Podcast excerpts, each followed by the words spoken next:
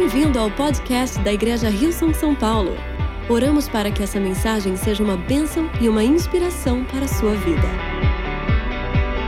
Muito bom ter vocês na igreja. Quem está gostando do mês de dezembro?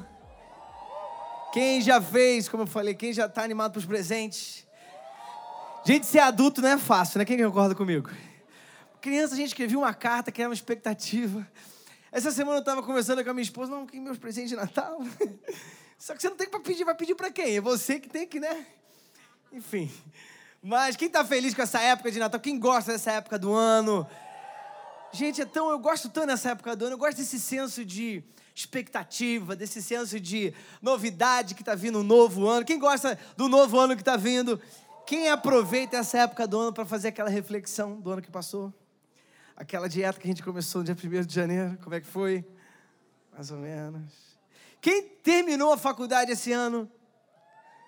Ok, ok. Quem queria terminar, mas vai ficar para o próximo? Tá certo, tá tudo certo, tudo bem. Ano que vem tá aí. Quem começou a faculdade esse ano? A galera tá empolgada. Pô, você levantou a mão porque você começou e terminou? Oi? Vai fazer outra? Pô, uma salva de palmas estudiosa. Você está vendo que o pastor está ligado aqui em cima, né? Quem, por exemplo, começou o namoro esse ano? Cadê o namorado? Pô, cansado, né? Se deu até... Quase rolou uma vai. Eu. Quem vai começar namoro ano que vem? Pela fé, vamos, ano que vem tá aí. Quem. É...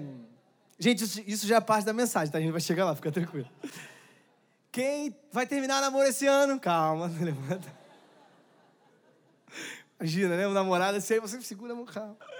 Mas é interessante como a gente, diante de momentos como transição, a gente pode se sentir de formas diferentes. A gente, como eu falei, às vezes você tem, planejou começar alguma coisa e, e talvez não saiu da forma como você pensava. A verdade é que existem momentos na nossa vida que a gente está diante de situações que vão causar mudanças, vão causar transições. Existem momentos que a gente passa por situações onde talvez aquilo que vai acontecer é algo que a gente não estava esperando, a gente não gostaria que, que fosse acontecer. A verdade é que nenhum de nós pode fugir de transições e mudanças. Às vezes são transições que nós temos expectativas boas, às vezes são transições que nós não temos expectativas assim tão boas. E o contexto que a gente vai ler nessa passagem das Escrituras era algo, era algo um pouco semelhante. Os discípulos, a gente vai ler o texto de João no capítulo 14, eles estavam naquele momento onde Jesus estava começando a falar que ele iria ser preso. Jesus estava começando a falar abertamente que ele não estaria mais com seus discípulos.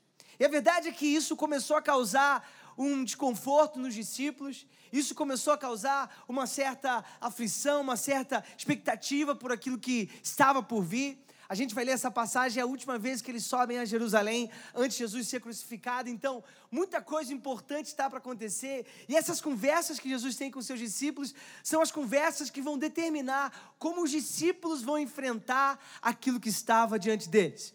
E essas conversas que Jesus tem com seus discípulos são conversas muito chaves para nós entendermos o que, que Jesus queria falar para os seus discípulos diante de tudo aquilo que estava para acontecer.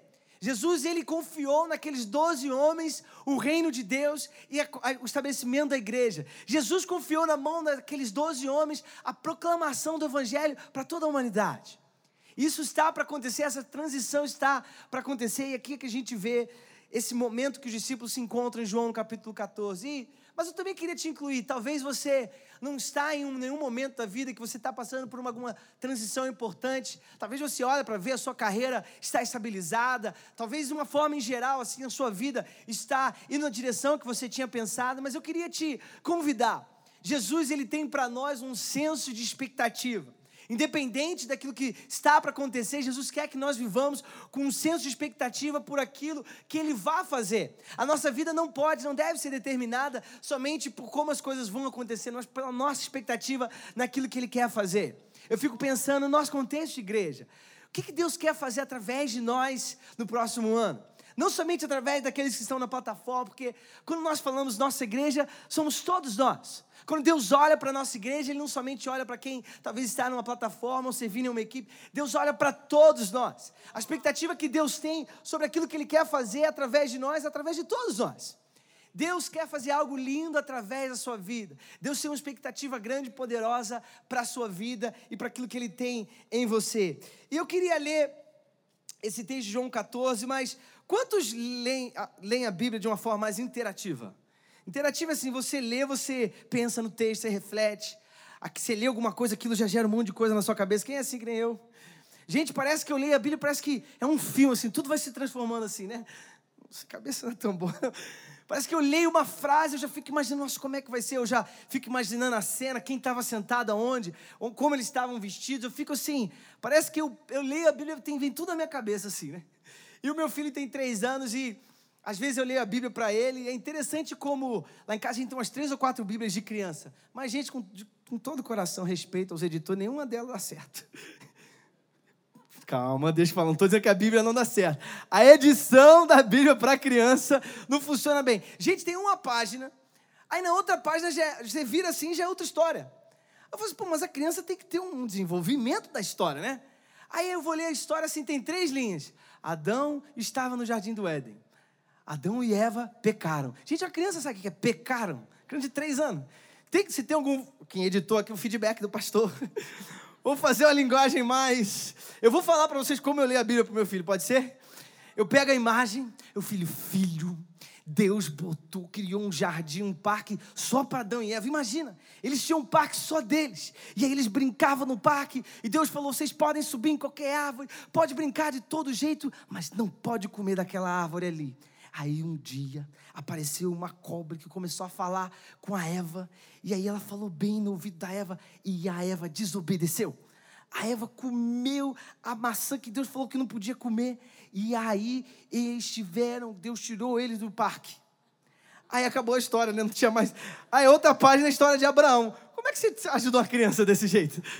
Quem é que nem eu que acha que a história, toda a história tem que ter um final feliz? Você vê um filme, não importa o que vai acontecer, tem que terminar bem. Gente, se eu vejo um filme que tem uma história triste no final, eu fico três dias sofrendo. Quem é que nem eu, assim? Gente, eu não sei, é emoção, a flor da... A minha esposa viu um filme, vi filme de terror, e já sai, vai fazer outra coisa. Eu falei, gente, se eu vejo um filme de terror, eu fico um mês sem dormir. Porque eu me, eu me conecto, né? Aí acabou a página de Abraão, eu falei, não, tem que dar um jeito. Aí fui passando, tentando achar uma história que encaixava. Fui passando, aí achei Jesus. Aí eu falei, aí Jesus estava na cruz, filho. E sabe por que, que ele foi na cruz? Porque ele teve que ficar de castigo porque a Eva comeu a fruta. Para os teólogos de plantão, tá tudo certo a teologia. Tá tudo certinho aqui, muito bom. Os pais, fiquem pode contar essa história. Aí falei, e aí Jesus, Jesus ficou de castigo por causa de Eva, mas aí, aí na, nessa tem uma outra página que mostra Jesus na tumba. A história de Jesus é a única que tem três páginas.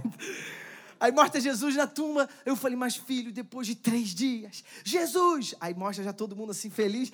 Jesus! Aí ele grita, tô! A história tem que trazer a vida, né? Imagina você conta a história pro meu filho. Imagina, olha essa história. Que comeu uma maçã, perdeu o parque. Tem que ter um sentido, né? Então, se você é um, um editor, pode me contratar com o Dom, uma consultoria para você escrever uma história melhor para as crianças. Mas vamos lá, João no capítulo 14. Jesus disse, versículo 5. Perdão, Jesus, João 14, a partir do versículo 1. Jesus disse: Não fiquem aflitos. Se Jesus falou para não ficar aflito, Jesus começou o capítulo assim. Devia estar um desespero, você concorda comigo?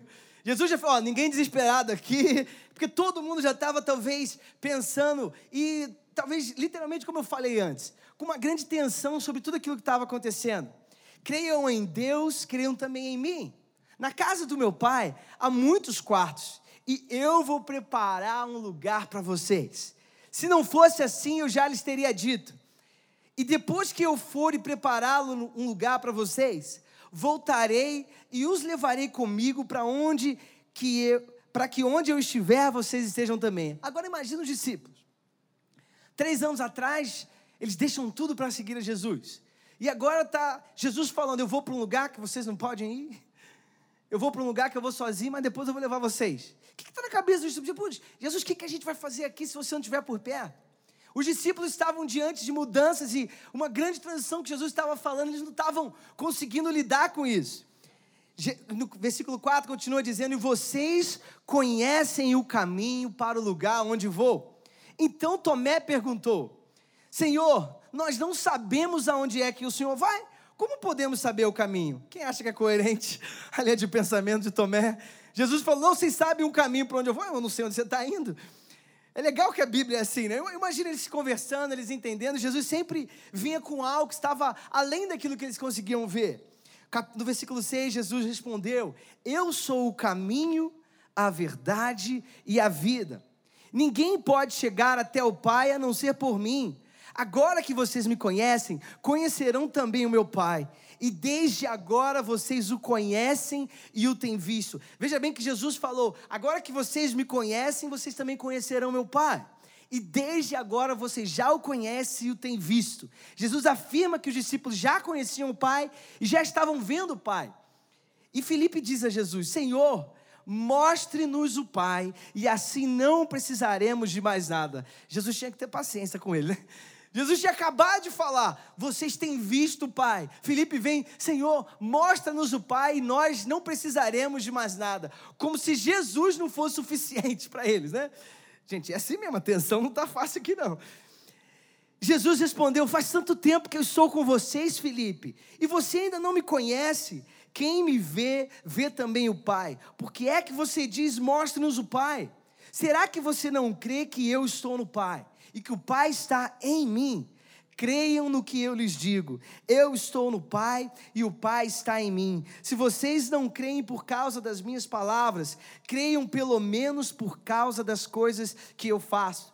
E eu afirmo a vocês que isso é verdade. Quem crê em mim fará as coisas que eu faço e até maiores do que estas, pois eu vou para o meu Pai. Queria te convidar a fechar os seus olhos, vamos fazer uma oração.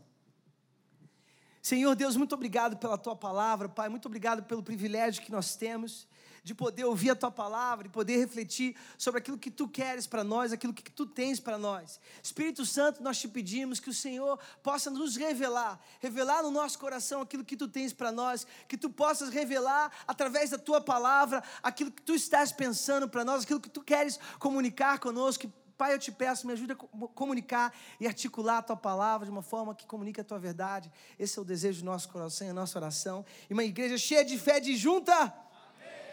Uau, que cenário! Os discípulos estavam passando por uma grande transição diante de uma grande mudança, como eu falei antes. Jesus, o mestre deles, aquele que estava com eles, Jesus, aquele que tinha chamado eles, Jesus, aquele que tinha feito eles sonharem.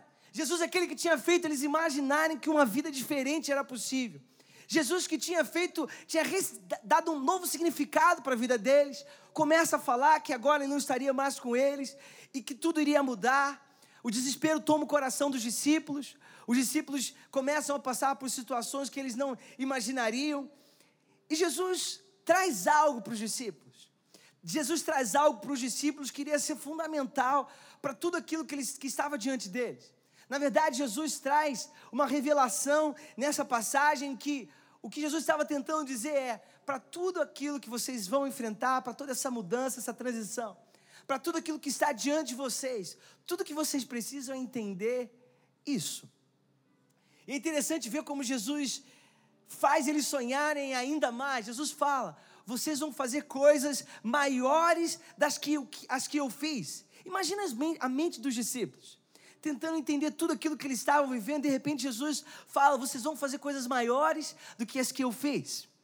É interessante que, logo depois de Jesus falar que ele já tem visto o Pai, Felipe faz essa pergunta.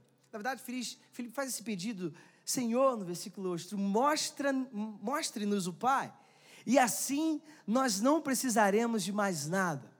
É interessante que essa pergunta de Filipe, Filipe ela reflete, na verdade, um dos maiores questionamentos da humanidade. Esse anseio por encontrar a Deus, esse, esse anseio por experimentar a Deus, esse anseio por quem é Deus, me mostra Deus. Eu quero ter um contato com Deus, eu quero um contato direto com Deus. Eles não conseguiam ver aquilo que estava em Jesus. E o contexto aqui é que Jesus responde para Felipe: Felipe, eu estou com vocês há tanto tempo e você ainda não conhece. Felipe, eu estou com vocês há tanto tempo e você não consegue ainda ver além das aparências. Eu estou com você há tanto tempo, você ainda não consegue ver além da superficialidade. E Jesus então ele traz Filipe e os discípulos numa jornada além da superficialidade, além das aparências, numa jornada onde ele iria mostrar Deus para os seus discípulos, numa, numa jornada onde ele quer mostrar, quer sanar todas as dúvidas e os anseios que os seus discípulos têm ao estarem diante dessa situação de transição tão grande. Jesus fala: Eu creio no que eu lhes digo, eu estou no Pai e o Pai está em mim. Quando Jesus é confrontado com essa, esse pedido de Filipe, nos mostra o Pai. Jesus responde: Creio no que eu lhe digo. Eu estou no Pai e o Pai está em mim. Jesus conectou tudo aquilo que os discípulos estavam para viver. Jesus conectou a isso e tudo aquilo que estava para acontecer com a realidade e o entendimento daquilo que estava nele. Jesus pegou todas essas dúvidas dos discípulos e falou, juntou nisso e falou: creiam em mim e o Pai está em mim. Perdão, creiam no que eu lhes digo. Eu estou no Pai e o Pai está em mim. Crer em Jesus nesse contexto, quando ele fala crer em mim, é exatamente crer que o Pai está em mim. Talvez se a gente tira um pouco desse contexto dos discípulos, se a gente traz para o nosso contexto, se eu te perguntar, o que, que está em você? Talvez quando você olha para aquilo que Deus te deu, os seus dons, os seus talentos, as suas habilidades, quando você olha para você, aquilo que Deus pode fazer através de você, o que, que está em você? Quais são, qual é o potencial que Deus colocou em você? Qual é, são as oportunidades que Deus colocou ao seu alcance? O que, que está em você? O que, que Deus colocou dentro de você que somente você tem? O que, que Deus colocou dentro da sua vida que Ele quer que a partir disso o mundo todo seja impactado? Esse é o título dessa mensagem. O que está em você? Eu fico pensando, quando Jesus escolheu os seus doze discípulos e antes de uma jornada que ele estava indo para ter com eles, antes desses três anos de caminhada, e Jesus confiou naqueles doze homens o destino do reino de Deus e o destino, de, em outras palavras, da humanidade. Porque Jesus viu algo naqueles homens que fez com que ele confiasse tudo aquilo que ele estava carregando na mão daqueles doze homens. Eu queria te falar que Deus vê algo em você. Talvez onde ninguém vê mais nada, talvez onde nem mesmo você vê, Deus vê algo em você. Talvez você olhe para a sua vida e, como Felipe, você não consegue ver além da superficialidade. Talvez você não consegue ver além do dia a dia. Mas eu queria te dizer que Deus olha aquilo que está dentro de você. Deus olha o seu coração. Deus olha o potencial da sua vida. Deus olha as oportunidades que Ele tem para você. Deus olha além da superfície e das aparências da nossa vida.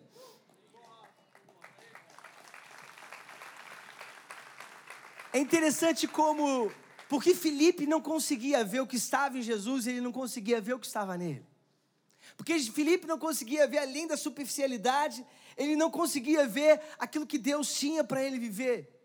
Tudo aquilo que Felipe pediu para Deus estava, pediu para Jesus, perdão, estava diante dele o tempo inteiro.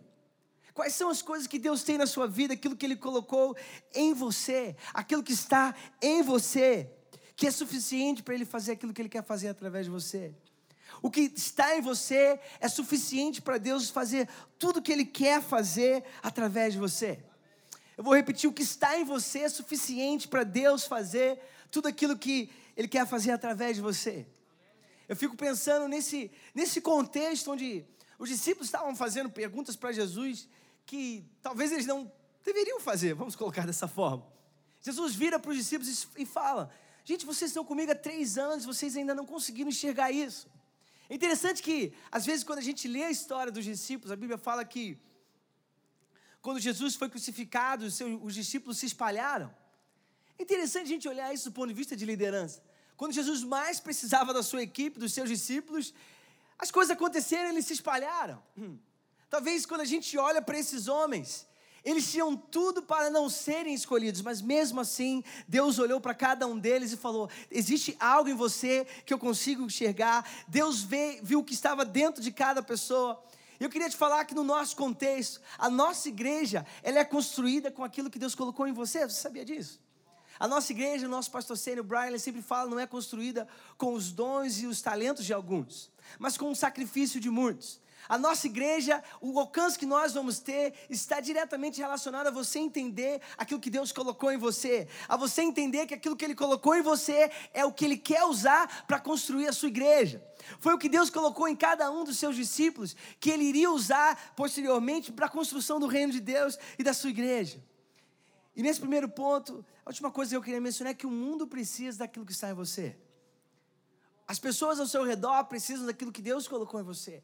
Você tem algo que é único, algo que foi dado por Deus, algo que Deus pensou e planejou em colocar na sua vida. Isso é único. Isso não é sobre comparação, isso não é sobre competição, isso é sobre o que Deus colocou em você. Eu amo olhar também para os discípulos do ponto de vista de equipe, de liderança, e é muito interessante ver os doze discípulos passaram o mesmo tempo juntos, vendo Jesus fazer milagres, sendo enviados para fazer milagre. Chega determinado momento que Jesus vira para Pedro e fala: Pedro, você vai morrer de uma forma onde as pessoas vão te pegar e levar para um lugar que você não quer ir. Aí Pedro pergunta, olha para João e fala: E de João, como é que vai ser? Jesus delicadamente fala algo assim: Não é da sua conta. Porque Jesus fala: o que acontece com ele é o que vou decidir, você não tem nada com isso. Em outras palavras, João termina a sua vida exilado numa ilha escrevendo cartas, como por exemplo a carta do Apocalipse. E é lindo ver que Deus tinha algo preparado único, especial para cada um daqueles que Ele chamou e para você e para mim também. Deus olha para nós sabendo o que Ele tem em nós. Quando Jesus tinha falado para para Filipe, perdão, Jesus falou: Eu sou o caminho, a verdade, a vida, e ninguém vem ao Pai senão por mim. É interessante que logo disso, depois disso, Felipe olha para Jesus e fala: Me mostre o Pai. Jesus ele tinha uma jornada que ele queria levar os seus discípulos, mas parece que Felipe olhou para tudo aquilo que ele estava vivendo e Felipe queria talvez passar um pouquinho a jornada. Jesus tinha acabado de falar: Eu sou o caminho, a verdade e a vida. Ninguém vem ao Pai senão por mim. Felipe logo depois disso fala: Jesus, nos mostre o Pai. Isso é interessante porque eu fiquei refletindo nisso e às vezes parece que isso se, eu me identifiquei com a nossa experiência. Às vezes a gente tem um relacionamento com Deus que a gente pede para Deus uma experiência. Talvez a partir do nosso momento de desespero ou de aflição, a gente fala, eu só quero um, que Deus, que, o Deus, eu quero, me mostre o Pai, eu quero uma solução que vá resolver aquilo que eu estou para viver, eu estou para passar, eu quero uma solução fácil e prática. Enquanto Jesus tinha acabado de falar, eu tenho um caminho para você, eu tenho uma verdade para você, eu tenho uma vida para você. Filipe queria reduzir aquilo que Jesus tinha acabado de falar a uma experiência. E Jesus estava tentando falar para Filipe: Filipe, isso não é sobre uma experiência, isso é sobre obediência. É interessante se a gente pensar nesse contexto. A gente olha, Jesus tinha falado: Eu sou o caminho. O caminho ele significa uma jornada significa uma forma de ver as coisas, uma forma de fazer as coisas. Jesus falou: Eu sou o caminho, eu tenho uma forma de fazer as coisas. Jesus, quando ele olha uma mulher que tinha sido trazida para ele, ela foi pega no ato de adultério e a lei dizia que ela tinha que ser apedrejada até a morte.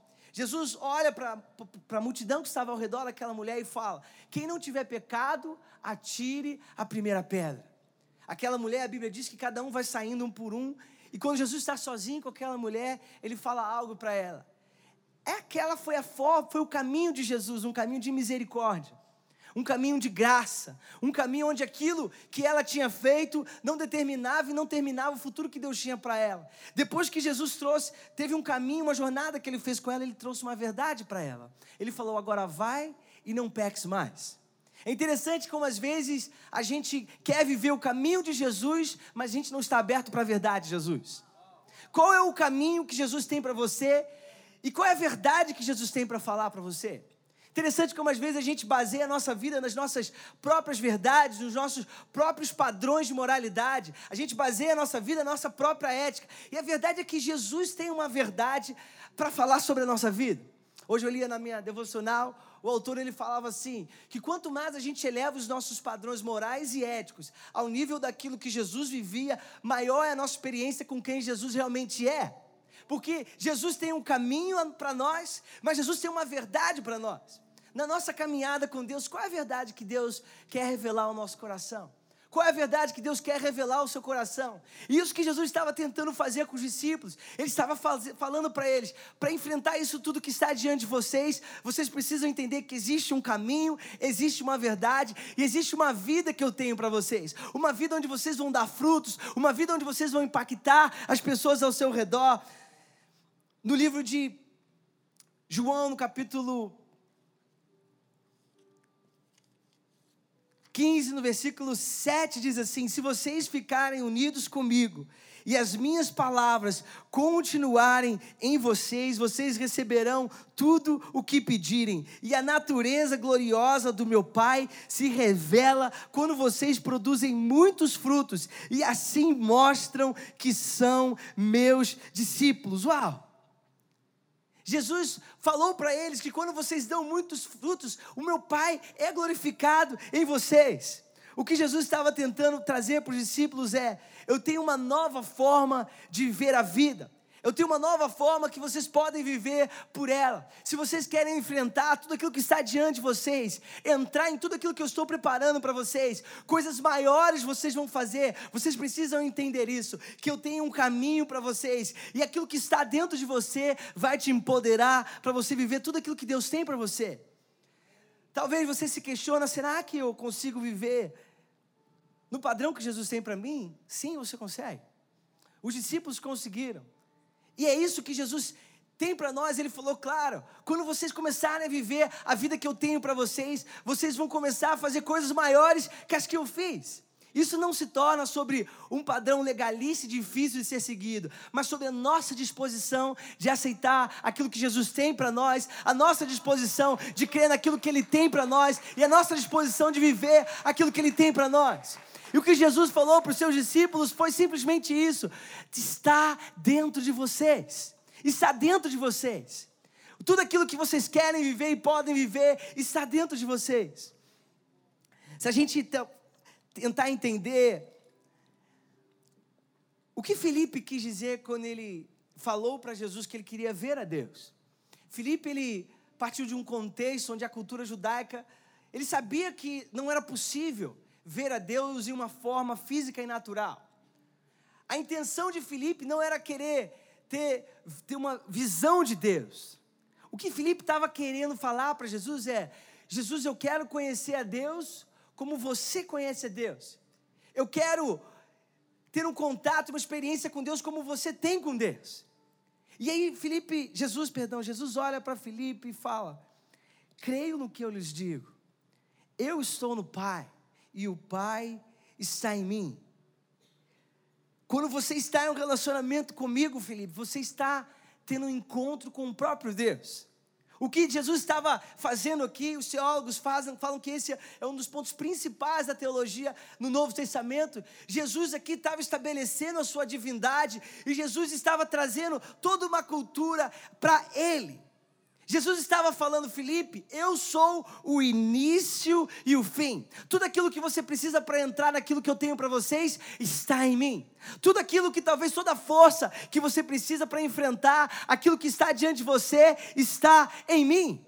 É interessante como em 1 João, o apóstolo João, no capítulo 4, ele fala: Meus filhinhos, vocês são de Deus e têm derrotado os falsos profetas, porque o espírito que está em vocês é mais forte do que o espírito que está naqueles que pertencem ao mundo. Aquilo que está em você é maior do que qualquer coisa que possa vir contra você. Eu gosto de olhar para Jesus, talvez naquela cruz, e não foi Jesus que teve que enfrentar a morte, porque aquilo que estava em Jesus era maior do que a morte. Foi a morte que tentou enfrentar a Jesus. E a Bíblia fala que depois do terceiro dia, Jesus ressuscitou, porque a morte não teve uma vitória sobre Jesus. E o apóstolo Paulo vai falar: Onde está, a morte, a tua vitória? Aquilo que vai tentar vir contra você não é mais forte do que aquilo que está em você, diante daquele chamado que era talvez impossível, diante daquilo que Jesus falou para os seus discípulos: vocês vão fazer coisas maiores das que o que eu fiz. Jesus falou: aquilo que está em vocês é suficiente para vocês vencerem, aquilo que está em vocês é suficiente para vocês vencerem o mundo, e essa é a vitória que vence o mundo, a nossa fé, é o que a palavra diz.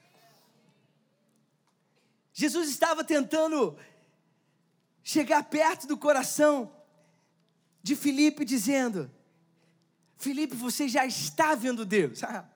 além da superficialidade, além daquilo que talvez você achou, das suas expectativas, você já está tendo um encontro com o próprio Deus. Jesus ele está aqui ressignificando a forma como os discípulos viam a Ele. Talvez algumas pessoas entendiam Jesus como um enviado de Deus, alguém como uma mensagem que Deus enviou para trazer à humanidade, talvez como no perfil de um profeta. O que Jesus estava ressignificando os discípulos é: eu não sou somente um profeta com uma mensagem divina, eu sou um com o Pai. Tudo aquilo que você sempre esperou, tudo aquilo, a expectativa que você teve de encontrar um Deus que é maior do que todas as coisas, está agora diante de vocês. Eu não sou um meio para um destino. Eu sou o destino. Eu sou o começo e o fim. Quando você olha para mim, você está olhando para Deus. Eu sou a esperança do mundo. E a Bíblia fala que é Cristo em nós a esperança da glória. O que, que está em você? Cristo está em você. E eu queria ler uma passagem que está em Colossenses, no capítulo 1, a partir do versículo 15, que diz assim: falando sobre Jesus, ele o primeiro filho é a revelação visível do Deus invisível. Ele é superior a todas as coisas criadas, pois por meio dele Deus criou tudo no céu e na terra, tanto que se vê como que não se vê, inclusive todos os poderes espirituais, as forças, os governos e as autoridades. Por meio dele e para ele, Deus criou todo o universo. Antes de tudo, ele já existia, e por estarem unidas com ele, todas as coisas são conservadas em ordem e harmonia. Ele é a cabeça do corpo, que é a igreja. É ele quem dá vida ao corpo. Ele é o primeiro filho que foi ressuscitado para que somente ele tivesse o primeiro lugar em tudo, pois é pela própria vontade de Deus que o filho tem em si mesmo a natureza completa de Deus. Portanto, por meio do filho, Deus resolveu trazer o universo de volta para si mesmo. Ele trouxe a paz por meio da morte do seu filho na cruz, e assim trouxe de volta para si mesmo todas as coisas, tanto na terra como no céu. Vamos levantar o nome de Jesus. Obrigada por ouvir o podcast da Igreja Rio São São Paulo. Esperamos que você tenha sido desafiado e inspirado. Se gostaria de visitar nossas reuniões aos domingos, você pode encontrar mais informações em nosso website www.rilson.com/são paulo.